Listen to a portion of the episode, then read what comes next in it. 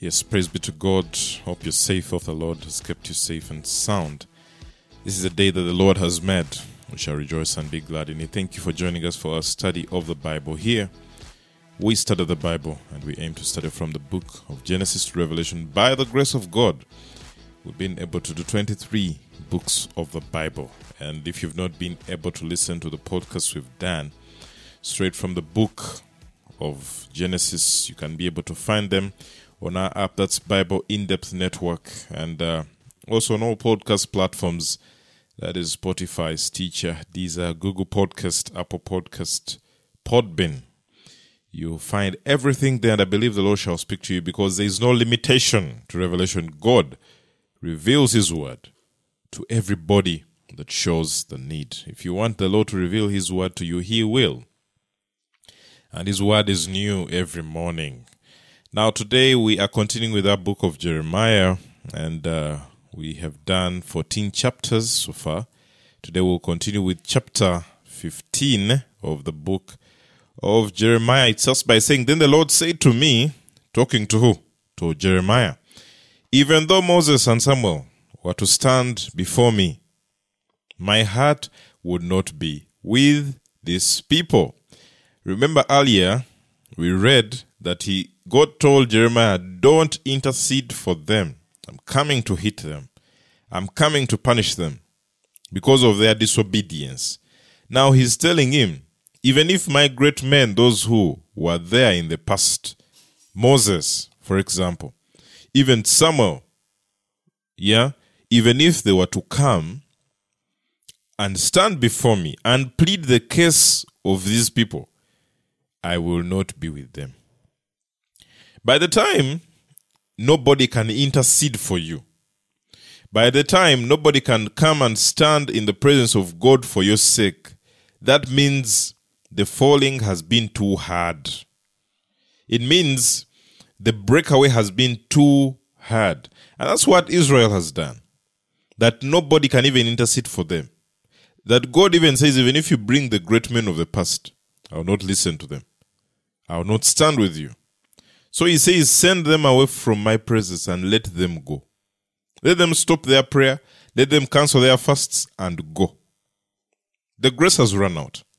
He demanded for them to change, and they didn't, and the grace ran out. And we saw that that we need to be cautious as well, not to take the grace of the Lord for granted because it can run out. And the day is coming when that grace will run out.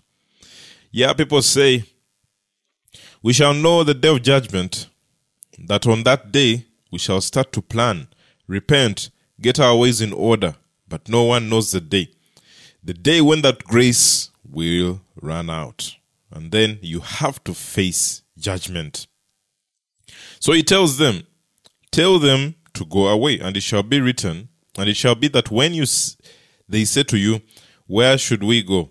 Then you are to tell them, Thus says the Lord those destined for death to death, those destined for the sword to the sword, those destined to famine, for famine to famine, those destined for captivity to captivity. I will appoint over them four kinds of doom, declares the Lord the sword to slay, the dogs to drag off, the birds of the sky, and the beasts of the earth to devour, to devour and destroy. Now, that's what Israel has exposed itself to. People that were promised to be is under the care of the Lord, under the watch of the Lord, the one who fought for them battles, the one them who the one who gave them the land in which they stay. They inherited it by the grace of God and the love of God. And now listen to what they have to be destroyed over captivity, the sword, death, famine, those are the things that are going to come and claim their lives. And you know, God has been merciful to you and me. God has been gracious to you and me. And we don't take that grace for granted. We don't take it for granted that you go out and say, I'll go do whatever I want because tomorrow I'll repent and God will forgive me. Christ died for us on the cross, so it doesn't matter. No. You don't take the grace for granted. And that's what Israel did. And Israel is here to pay for it. And he says, I will make them an object of horror among all the kingdoms of the earth because of Manasseh, the son of Hezekiah, the king of Judah, for what he did in Jerusalem. And uh, I remember we talked about Manasseh. When you go to Second Kings chapter 21, Manasseh was 12 years old when he began to reign and reigned 50 and 5 years in Jerusalem. And his mother's name was Hephzibah. And he did that which was evil in the sight of the Lord after the abomination of the heathens, whom the Lord has cast out, had cast out before the children of Israel. What did he do? Why do they refer to Manasseh here? What did Manasseh do? In, it is in verse 3 of that uh, chapter of Second Kings 21, uh, 2 Kings 21, where it says, For he built up again the high places which Hezekiah his father had destroyed, and he reared up altars of Baal for Baal, and made a grove as did Ahab king of Israel, and worshipped all the host of heaven, and served them. And he built altars in the house of the Lord, of which the Lord said, In Jerusalem I'll put my name. He, built altars for all the host of the heaven in the two parts of the courts of the house of Israel. He made his son pass through the fire, and observed times, and used enchantments, and dealt with familiar spirits and wizards. He did much wickedness in the sight of the Lord to provoke him to anger, and he set a graven image of the grove he had made in the house of which the Lord said to David and to Solomon his son, In this house, Jerusalem, which I have chosen out of I'll put my name forever. Now, that's what Manasseh did. And God is telling Jeremiah here, in reference to Manasseh, you know, there are people who do evil that even years and generations after they refer to their evil. That's the kind that Manasseh is. Yeah? And he says, I'll make a horror of you, Israel, over all the kingdoms of the earth because of Manasseh, this man that we've read about what he did. So he says, because of what he did, your nation shall suffer. You know, even the leaders play a part. Even the leaders play a part on judgment that comes upon a nation, that comes upon a generation. And for what Manasseh did, Israel receives its portion of judgment. Yeah? And it goes on and says, Indeed, who will have pity on you, O Jerusalem? All who will mourn for you, all who will turn aside to ask about your welfare. You who have forsaken me, declares the Lord, you keep going backward. So I'll stretch out my hand against you and destroy you. I'm tired of relenting. Now, Bible tells us the Lord does not relent. That is clear in scripture. Does not look and uh, start to say, Why did I do this? But for him, his grace has been taken for granted. He's tired of these people. Yeah? And uh, you go ahead to see that he's saying, You keep going backward. You keep going backward. God has given us the grace, He's given us His salvation. His Son came and died for us, but we keep going backward. We keep falling. We keep backsliding. It becomes a habit, then it becomes normal. It becomes normal to us that we shall start doing anything we want because we are living under the grace. And there are teachings like that that move around, telling us that it doesn't matter what you do. Jesus died on the cross. It doesn't matter what you say, what you drink, how you act. Jesus died on the cross, and since you said that prayer of salvation and believed in Him, then it is finished. But God here is telling Jeremiah that I am tired of these people backsliding. God gets tired of backsliding. You fall all the time. You never learn. You never stick to walking with Him. And that day comes where God shall say, I loved you. I did this for you.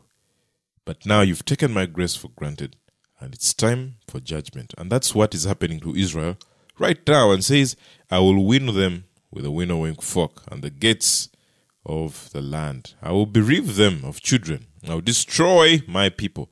They did not repent of their ways. And by repenting, remember we said to repent means you turn. It's not just a prayer. Repentance is not a prayer that you you you you go and to uh, a reverend. It's not a prayer that you go and uh, get in your room and say, "Today I'm sorry for this which I did." No, it's not just prayer. It goes further with action. What sort of action am I talking about? You turn away. If you are a thief, you stop to steal. If you're a liar, you stop to lie. If you're somebody who is an adulterer, you stop that habit. It's not just about saying a prayer that I'm sorry for what I did, forgive me. No. It takes active decision and you act accordingly and go away from such a life. That's what he's saying, saying you did not repent of your ways. Their widows will be more numerous before me than the sand of the sea. This implies that your men shall die. They shall go. They will be killed in war. And he says, I'll bring against them, against the mother of a young man, a destroyer at noonday. I will suddenly bring down her anguish and dismay. She who bore seven sons pines away. Her breathing is labored. Her sun has set while it was yet day. She has been shamed and humiliated, so I will give over their survivors to the sword before their enemies, declares the Lord. Woe to me, my mother, that you have borne me as a man of strife and a, a man of contention to all the land. I have not lent, nor have men lent money to me. And he goes on and says, Yet everyone curses me. The Lord says, Surely I will set you free for purposes of good. Surely I will cause the enemy to make supplication to you in the time of disaster and the time of distress. Can anyone smash iron? Iron from the north all bronze. Your wealth and your treasures I will give for booty without cost, even for all your sins and with all your borders. Then I will cause your enemies to bring it into a land you do not know. For fire has been kindled in my anger, it will burn upon you. These people have angered the Lord. Does God get angry? It's a good question. And there are lots of answers to it. But what does the Bible say? That God here his anger has been kindled by disobedience, by wickedness. Those are the things that anger God wickedness, disobedience. Those things anger the Lord. And he goes on and says in verse 15, Jeremiah prays here and says, You who know, O Lord, remember me, take notice of me, and take vengeance for me on my persecutors. Remember, we looked at this earlier. Jeremiah also, given the words he's saying, since we started reading this book of Jeremiah, he's not somebody who is bringing words that the majority want to hear. No. His words are tough. His words are not easy. And so he is bound to get persecutors. He's bound to get people who don't really enjoy his style of preaching. Yeah? And he's saying that Take vengeance for me on my persecutors. Do not, in view of your patience, take me away. Know that for your that for your sake I endure reproach. Your words were found, and I ate them, and your words became for me a joy and a delight of my heart. For I have been called by your name, O Lord God of hosts. I did not seek in, sit in the circle of merrymakers, nor did I exult because of your hand Upon me I sat alone, for you filled me with indignation. Why has my pain been perpetual and my wound incurable, refusing to be healed? Will you indeed be to me like a deceptive stream with water that is unreliable? Therefore, thus says the Lord, if you return, then I'll restore you. Before me you will stand, and if you extract the precious from the worthless, you will become my spokesman. For they, for their part, may turn to you, but as for you, you must not turn to them. Then I'll make you to these people a fortified wall of bronze, and though they fight against you, they will not prevail over you. For I am with you to save you and to deliver you, declares the Lord. So I will deliver you from the hand of the wicked, and I will redeem you from the grasp of the violent. Of course, the confidence that those who serve God have, the people of God, and the confidence you carry is that God has your back. Doesn't matter how much attacks you have from your enemy, God always has your protection. And he's promising that to Jeremiah, telling him, Do not worry, I have your back. Chapter 16 The word of the Lord came also to me again, saying, You shall not take a wife for yourself, nor have sons or daughters in this place. They are telling Jeremiah, You won't get a wife, you won't have children in this place. This is not, it doesn't really imply that they're telling him never have children or a wife. But in the place where they are, he's being told, yeah. For thus says the Lord concerning the sons and daughters born in this place, and concerning their mothers who bear them, and their fathers who beget them in this land, they will die of deadly diseases. They will not be lamented or buried.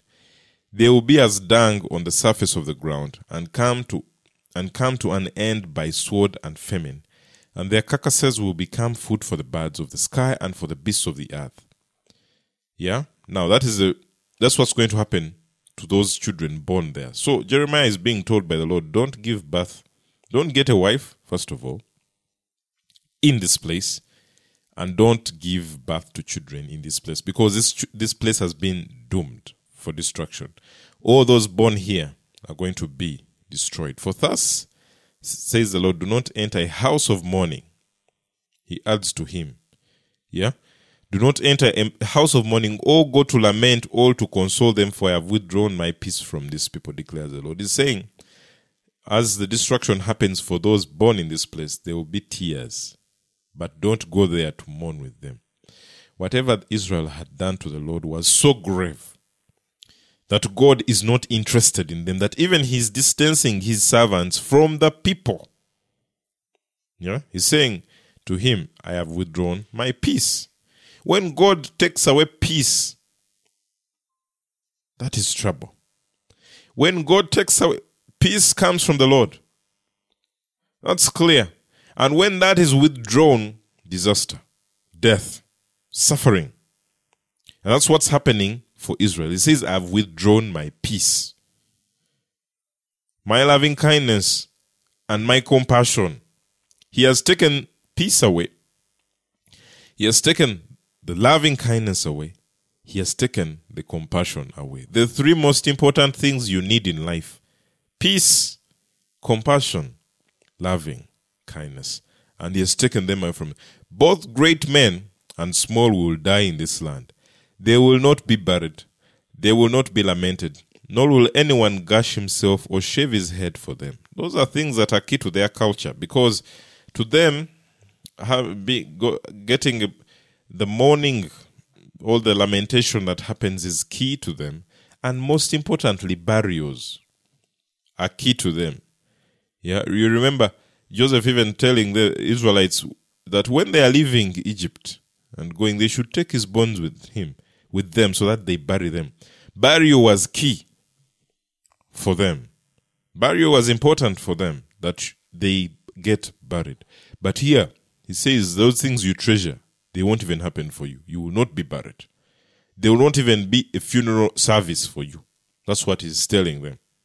Men will not break bread in the morning for them to comfort anyone for the dead, nor give them a cup of consolation to drink for anyone's father or mother.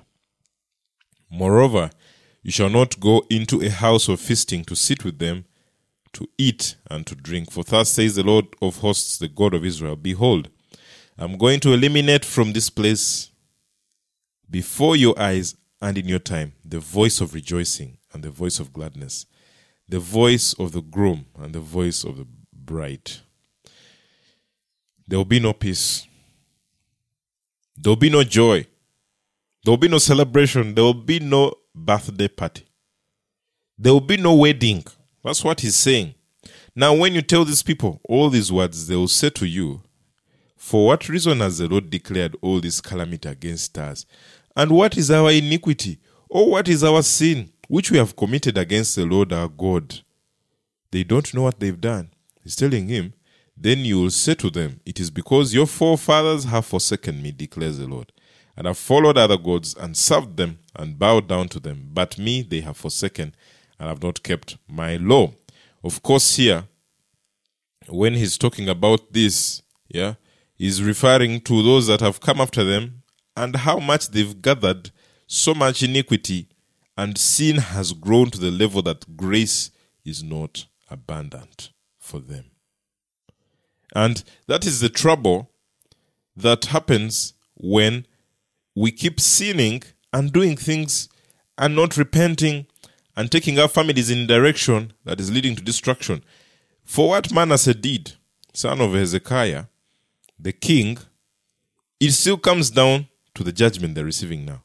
For what their forefathers did, it still comes down to that. So they are wondering, what have we done that we are going to go through this? For us, we go to the temple and worship. We offer sacrifices, but they're saying the punishment is from the generations that have come before you. God has given us life. And it's important for us to live a life that honors God, not only for our own sake, but for the sake of our children and children's children. For the sake of the generations to come, it's important that you stand strong, teach the values of the Lord to your children, and also you having lived those values. Because when judgment comes, it's coming to these people. And the response to their question of what have we done to you, God, is you have done evil. And you have even done it more than your forefathers. It is clear a message that is coming to them that you yourselves have done, but even your forefathers did evil in my sight. And that is what is bringing forth this judgment to you. And he says, So I will hurl you out of this land into the land which you have not known, neither you nor your fathers, and there you will serve other gods day and night. For I will grant you no favor. They will take you and they will ask you to serve their gods, and you will have to do it. And I will have no favor over your lives. That is what he's telling them. How much has a nation fallen that now it is out there for destruction? Yeah? That is one thing that is key for me to know.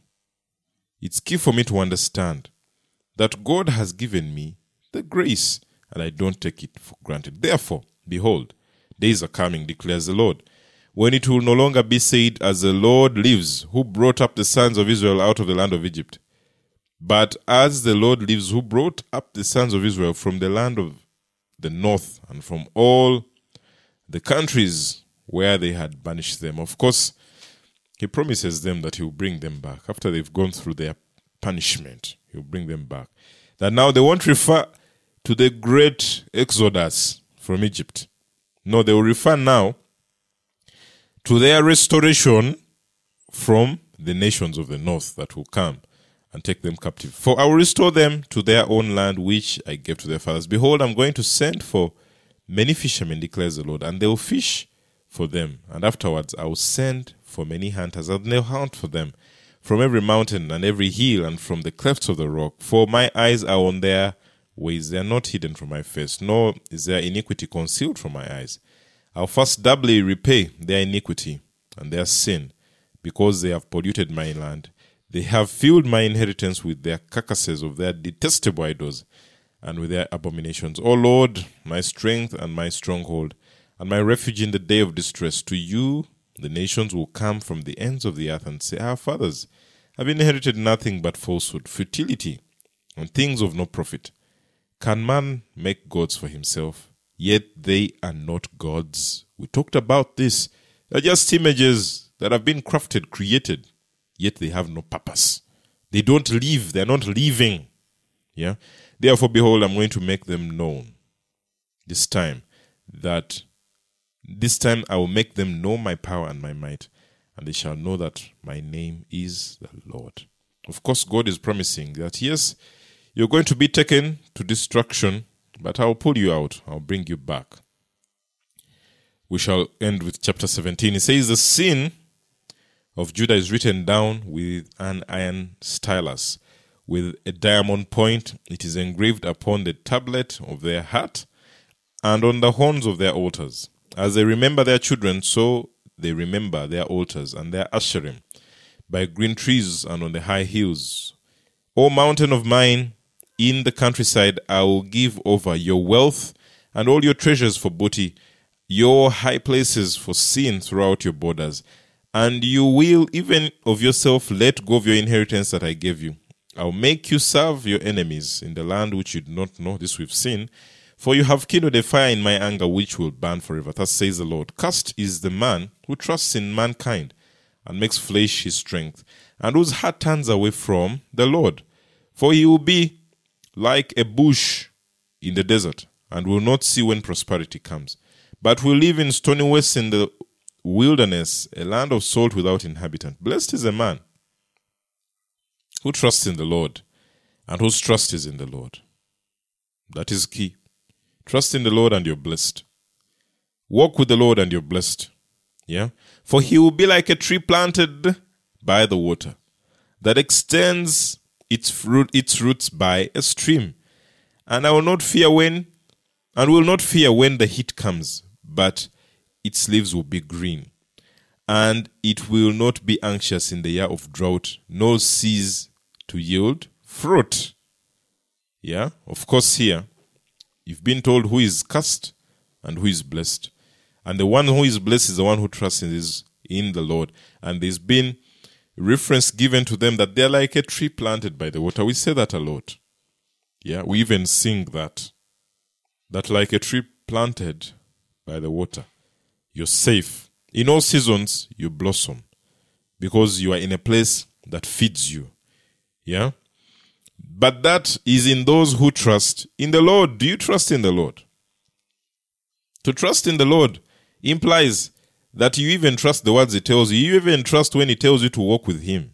And you actually respond and do it. Then you're like that tree that is planted by the water. Everything that you do, you shall blossom. In tough times, you will still blossom. Yeah? And that's what He says of a, a man who trusts in Him. Yeah? And he says that even in drought you will not cease to yield fruit. Even when it's too tough, those who trust in the Lord keep their calm. Even when things look horrible, those who trust in the Lord still walk in perfection. They yield fruit. In the heat of the moment, where everyone is throwing bottles, those who trust in the Lord yield fruit with patience, with calmness. That is from the source that they receive from the Lord Himself because He takes care of them and makes sure that they're always fed by Him and by His principles. And verse 9 says, The heart is more deceitful than all else and is desperately sick. Who can understand it? I, the Lord, search the heart. I test the mind, even to give each man according to his ways, according to the results of his deeds. As a partridge that hatches eggs which has not laid. So is he who makes a fortune, but unjustly. In the midst of his days it will forsake him, and in the end he will be a fool. A glorious throne on high from the beginning is a place of our sanctuary. O Lord, the hope of Israel, all who forsake you will be put to shame. Those who turn away on the earth will be written down, because they have forsaken the fountain of living water, even the Lord. Heal me, O Lord, and I'll be healed.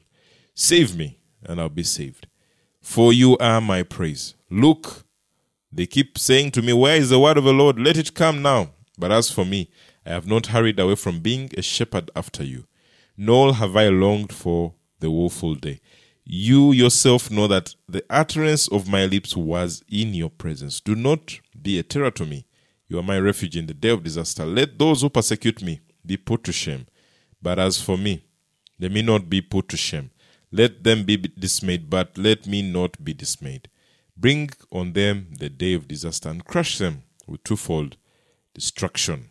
That's Jeremiah speaking. And here in verse 19, they bring out the importance of the Sabbath once again. Thus the Lord said to me, Go and stand in the public gate through which the kings of Judah come in and go out, as well as the gates of Jerusalem, and say to them, Listen to the word of the Lord, kings of Judah, and to all Judah and inhabitants of Jerusalem who come through these gates. Thus says the Lord Take heed for yourselves and do not carry any load on the Sabbath day. All bring anything in through the gates of Jerusalem. You shall not Bring a load out of your houses on Sabbath day, nor do any work, but keep the Sabbath day holy, as I commanded your forefathers. Yet they did not listen or incline their ears, but stiffened their necks in order not to listen or take correction. But it will come about, if you listen attentively to me, declares the Lord, to bring no load in through the gates of the city, all on the Sabbath, but keep the Sabbath day holy, and by doing no work on it. Then there will come in through the gates of this city kings and princes sitting on the throne of David, riding in chariots and horses. They and their princes, the men of Judah, and the inhabitants of Jerusalem, and the city will be inhabited forever. They will come in from the cities of Judah and from the environ, environs of Jerusalem, from the land of Benjamin, and from the lowland and the hill country, and from Negev, bringing burnt offerings, sacrifices, grain offering, and incense, and bringing sacrifices of thanksgiving to the house of the Lord. But if you do not listen to me to keep the Sabbath day holy, by not carrying a load and coming through in the gates of Jerusalem on Sabbath day, then I will kindle a fire in its gates and will devour the palaces of Jerusalem, and it will not be quenched. Of course, this was told to them to keep the Sabbath holy straight from the law. And by this time, if Jeremiah is telling them, guys, remember, it means they had forsaken that. And they're saying, if you do that, keep it, this place will remain the center of Israel, of worship. But if you don't, it will be destroyed. Of course, by the time they had forgotten to worship Him, Sabbath was just one thing that they were not doing anymore. But God was seeking for obedience, and that He did not find in Jerusalem, in Judah, in Israel as well, that the time for judgment was at hand. Let us pray. Father, we thank you for your word, and we pray that you help us to always stand for you and do your will. Help us be your people who worship you, who honor you all the days of our lives. We give you glory and honor. In Jesus' mighty name we pray. Amen.